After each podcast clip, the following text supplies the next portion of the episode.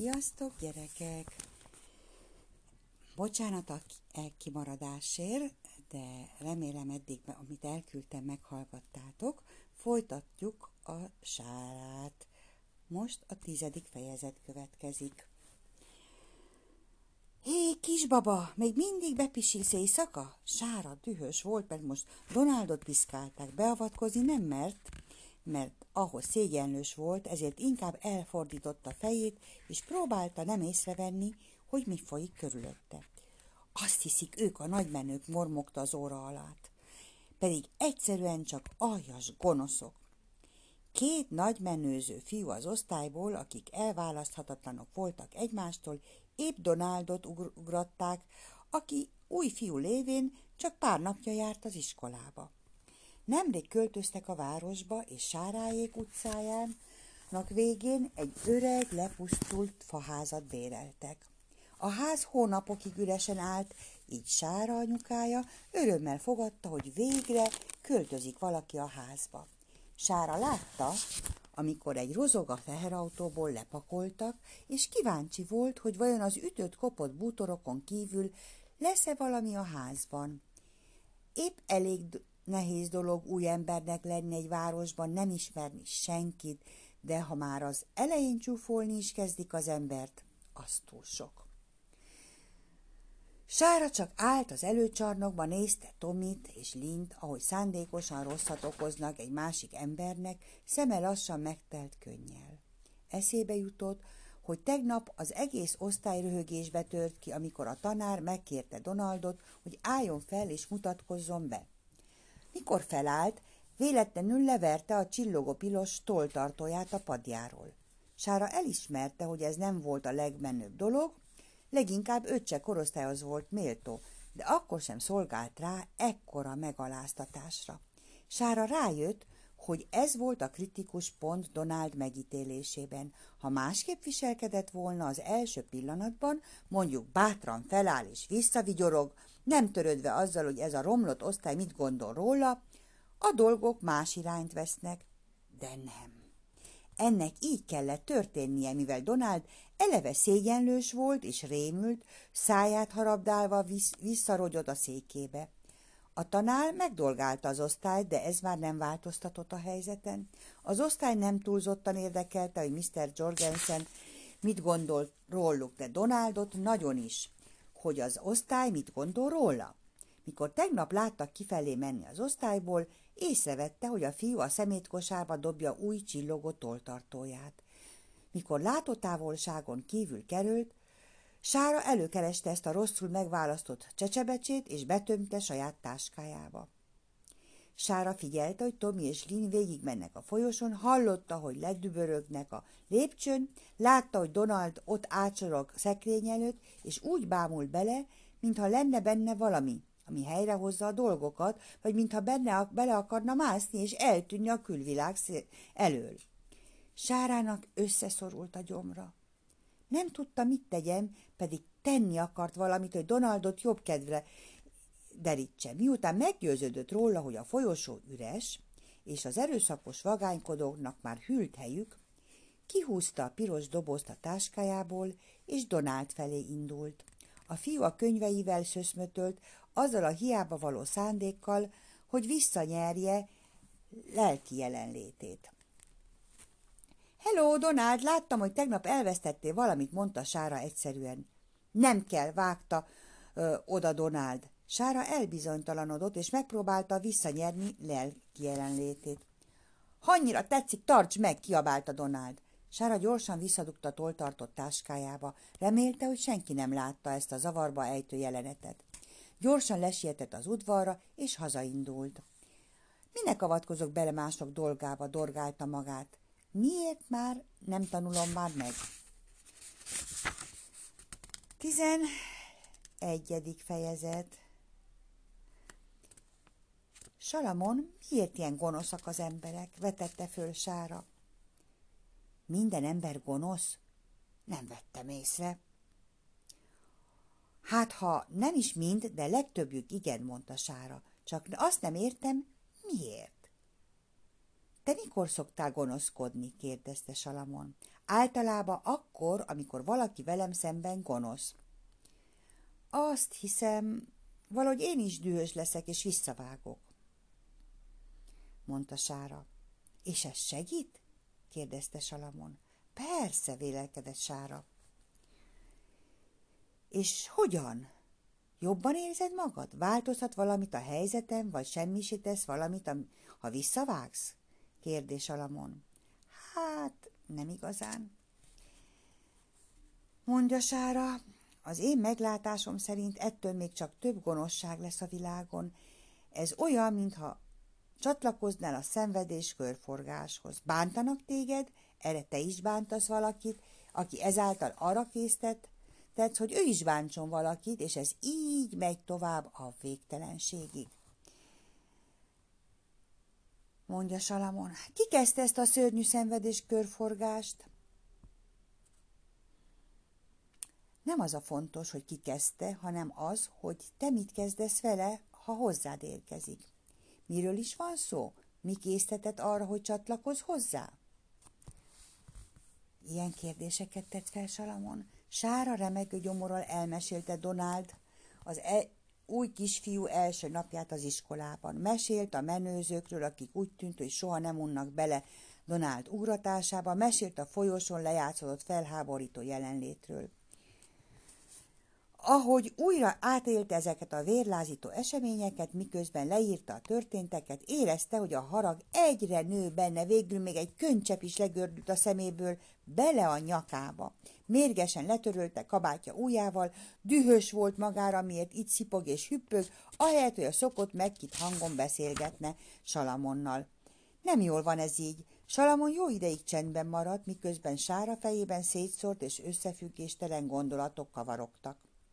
Érezte, hogy a madár nézi, szeretetteljes nagy barna szemeivel, de nem érezte magát túlságosan magabiztosnak. Mintha Salamon megpróbálná még valami fontosat is kihúzni belőle. Az világos, hogy mit nem akarok, gondolta Sára. Nem akarom magamat úgy érezni, különösen amikor Salamonnal vagyok. Nagyon jól van, Sára, már is megtetted az első lépést, hogy kilépj a szenvedés körforgásból. Eldöntötted, hogy mi az, amit nem akarsz, mondta Salamon. És az miért jó, nem tűnik valami feldobó érzésnek? válaszolt Sára. Ez csak azért van, mert még csak az első lépést tetted meg. Ezen kívül van még három, mondás Salamon. Mi a következő lépés? Arra nem nehéz rájönni, hogy mi az, amit az ember nem akar, egyetértesz velem? Azt hiszem. Honnan tudod, hogy mi az, amit nem akarsz? Csak úgy, valahonnan tudom. Az alapján tudod, hogy érz, ahogy érzel vele kapcsolatban. Amikor arra gondolsz, vagy arról beszélsz, amit nem akarsz, mindig negatív érzésed van. Dühös vagy, csalódott, zavart, vagy bűntudatod van, vagy félsz. Mindig rosszul érzed magad, ha arra gondolsz, amit nem akarsz. Sára visszagondolt az elmúlt napokra, amikor az átlagnál több negatív élményben volt része. Igazad van, Salamon mondta elgondolkozva, az elmúlt napokban többször éreztem ilyet, főleg amikor, akkor, amikor azok a fiúk Donaldot bántották. Annyira boldog volt, amikor utoljára találkoztunk, azután meg olyan dühös lettem, amikor ugratták Donaldot. Látom már, hogy az, amit érzek, hatással van a gondolkodásomra. Nagyon jól van, Sára, mondta Salamon, most beszéljük a másik lépésről. Ha tudatában vagy annak, hogy mit nem akarsz, nem könnyebb rájönni arra, hogy mit akarsz? Hát bizonytalankodott Sára. Próbálta megérteni, hogy mit, mire is akar Salamon kiukadni. Például, amikor beteg vagy, mit szeretnél? Jobban lenni, vágta rá Sára könnyedén. Amikor nincs elég pénzed megvenni azt, amit akarsz, mit szeretnél? kérdezi Salamon. Természetesen több pénzt, vágta rá Sára. Látod, Sára? Ez a második lépés az úton, hogy kilépj a szenvedés körforgásból. Az első lépés, hogy felismered az, amit nem akarsz, második eldönteni, hogy mit akarsz. Ez elég könnyűnek tűnik, Sára kezdte magát jobban érezni. A harmadik, legfontosabb lépés, amikor eldöntötted, hogy mi az, amit akarsz, valóságossá kell tenned, beszélned kell róla, hogy miért is szeretnéd azt, elképzelni, szavakba önteni, hogy milyen érzés lenne azt a dolgot birtokolni, elmagyarázni, úgy tenni, mintha meg lenne, vagy visszaemlékezni egy régebbi időre, amikor még volt a legfontosabb, hogy egyfolytában arra kell gondolnod egészen addig, amíg az érzés beléd gyökerezik. Addig kell magadnak mesélni erről, amit szeretnél, amíg egyszer csak tényleg érzed. Kislány nem akart hinni a fülének, amikor meghallotta, hogy Salamon arra akarja rábeszélni, hogy mindenféléket képzeljen el magának. Ugyanezt már nem egyszer megkapta magáét. Úgy tűnt Salamon pontosan az ellenkezőjét tanítja annak, amit a tanárai az iskolában. De ő bízott Salamonban, és mindenképpen ki akarta próbálni ezt az új módszert. Az eddigiek nyilvánvalóan nem működtek. És miért a harmadik lépés a legfontosabb? kérdezte Sára. Mert amíg nem változtatod meg az érzelmeidet a dolgok iránt, addig semmi nem változik meg. Akkor meg mindig a szenvedések körforgásában vagy.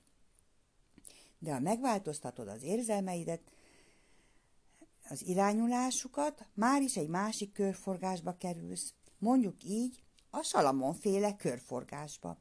Mit nevezel te körforgásnak? Nem nevezem, inkább érezni kell, de ha meg akarod érez, nevezni, hívhatod mondjuk az öröm körforgásának, vagy a jólét körforgásának, vagy a jól érzem magam körforgásának, ez a természetes körforgására, és ez a mi igaz lényünk. Ha ez a természetes és az új igaz lényünk, miért nem boldog az, em- nem boldog az emberek többsége? Az emberek jól akarják érezni magukat, és a legtöbb ember igazán jó akar lenni. De itt van a legnagyobb probléma. Mit értesz ezzel? Miért probléma az emberek többsége jól akar lenni? Az emberek jók akarnak lenni, ezért körbenézek a világban, és azt alapján döntik el, hogy mi a rossz vagy jó, ahogy más emberek viselkednek. Észreveszik őket kör, az őket körülvevő körülményeket, és eldöntik, hogy mi a jó és mi a rossz. És ez baj? Nem értem, mi a rossz ebben. Úgy vettem észre, miközben az emberek a körülményeket szemlélik, jókat és rosszakat egyaránt, nincsenek tudatában annak, hogy közben mit éreznek, és ettől elromlik az egész. Ahelyett, hogy tudatában lennének annak, hogy mit szemlélnek, az, hogy az hogyan hat rájuk a jóság utáni kutatás során, inkább a rosszat lelik meg, és azt próbálják elhesegetni maguk elől. Probléma az, hogy az egész idő alatt, míg a rosszat próbálják kiküszöbölni az útból, a szenvedés körforgását hoz csatlakoznak. Az embereket sokkal jobban érdeklik a dolgok szemlélése, ellenzése, összehasonlítgatása, mint saját érzéseik megfigyelése. Gyakran a körülmények vonják be őket a körforgásba. Sára emlékez az elmúlt napokra, és próbált feleleveníteni néhány erőteljes érzésedet. Mi történt, miközben rosszul érezted magad? Pocsékul éreztem magam, amikor Tommy és Lynn Donaldot piszkálták, akkor is rémesen érgeztem magam, mikor Donaldot kiröhögték az osztályban, de az összes között az volt a legrosszabb, amikor Donald velem kiabált. Pedig csak segíteni akartam. Akkor beszéljünk erről. Miközben rosszul érezted magad, mit csináltál? Nem tudom. Igazából nem csináltam semmit. Ha jól emlékszem, csak bámultam. Pontosan így van, mondta Salamon. Megfigyelted a körülményeket, de ezek a körülmények olyanok voltak, amik bekapcsolták a szenvedések körforgásába. De Salamon, vitatkozott Sára, hogy lehet nem látni azt, ami rossz, és hogy lehet nem érezni azt, hogy ez rossz? Ez egy nagyon jó kérdés, és megígérem, hogy amikor itt lesz az ideje, kimerítő választ adok, válaszolt Salamon. Tudom, hogy nem könnyű megérteni mindezt egyszerre, és azért nem könnyű megérteni, mert csak arra tanítottak meg, hogy nézd meg a körülményeket, de arra nem, hogy megfigyeld, hogy mit érzel közben. Így a körülmények irányítják az életedet. Ha valami jó dolgot szemlélsz, jól érzed magad. Ha valami rossz dolgot, rossz érzésed lesz. Ha a körülmények irányítják az emberek életét, a csalódása jár a legtöbbjüknek, és ez az oka, hogy az emberek többsége beszáll a szenvedések körforgásába. Hogyan tartsuk magam, tartsam magam távol a szenvedések körforgásától, úgy, hogy közben azért segítsek valakin, ha belekerült. Ennek többféle útja, módja van. Az én kedvencem, amelyik szerintem a leggyorsabban működik, az a következő, próbálj még meg mindent értékelni. Értékelni? Igen, összpontosíts valamire vagy valakire, és próbálj meg olyasmire gondolni, amitől jobban érzed magad. Próbáld meg gondolatban, amennyire csak tudod, a dolgok előnyös oldalát meglátni, értékelni, elismerni, elfogadni. Ezáltal csatlakozhatsz az örömkörforgáshoz. Emlékszem, mi volt az első lépés? Tudni kell, hogy mit nem akarok, válaszolta Sára büszkén. Ezt már kívülről fújta. Második lépés, tudni kell, hogy mit akarok. Nagyon jól van, harmadik lépés. Jaj, Salamon, ezt elfelejtettem, nyafogott Sára csalódottan, hogy ilyen feledékeny. Harmadik lépés, megtalálni a helyét annak az érzésnek, amit akarsz. Addig gondolsz rá és beszélsz róla, arról, amit akarsz, amit tényleg benne élsz. Salamon nem mondtad el, hogy mi a negyedik lépés, kiáltott Sára izgatottan. A negyedik lépés a legjobb az egészben, az, amikor megkapod, amit akarsz. A negyedik lépés a vágyat teljesülése. Legyen benne örömet, Sára. Ne, azért ne tört magad össze a nagy próbálkozásban, csak gyakorold az érzékelést. Ez nagyon-nagyon fontos. Most az lesz a legjobb, ha rohansz haza. Majd holnap folytatjuk. Elismerem, tűnődött Sára, megpróbálok olyanokra gondolni, amit értékelni tudok. Öccse Jason volt a legelső gondolata. Öregem, ez nagyon nehéz lesz, gondolta, miközben hazafele sétált.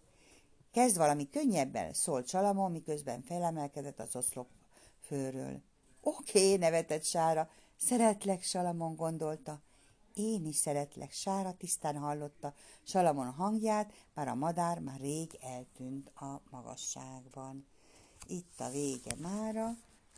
Jó éjszakát, gyerekek, aludjatok jól, szép álmokat!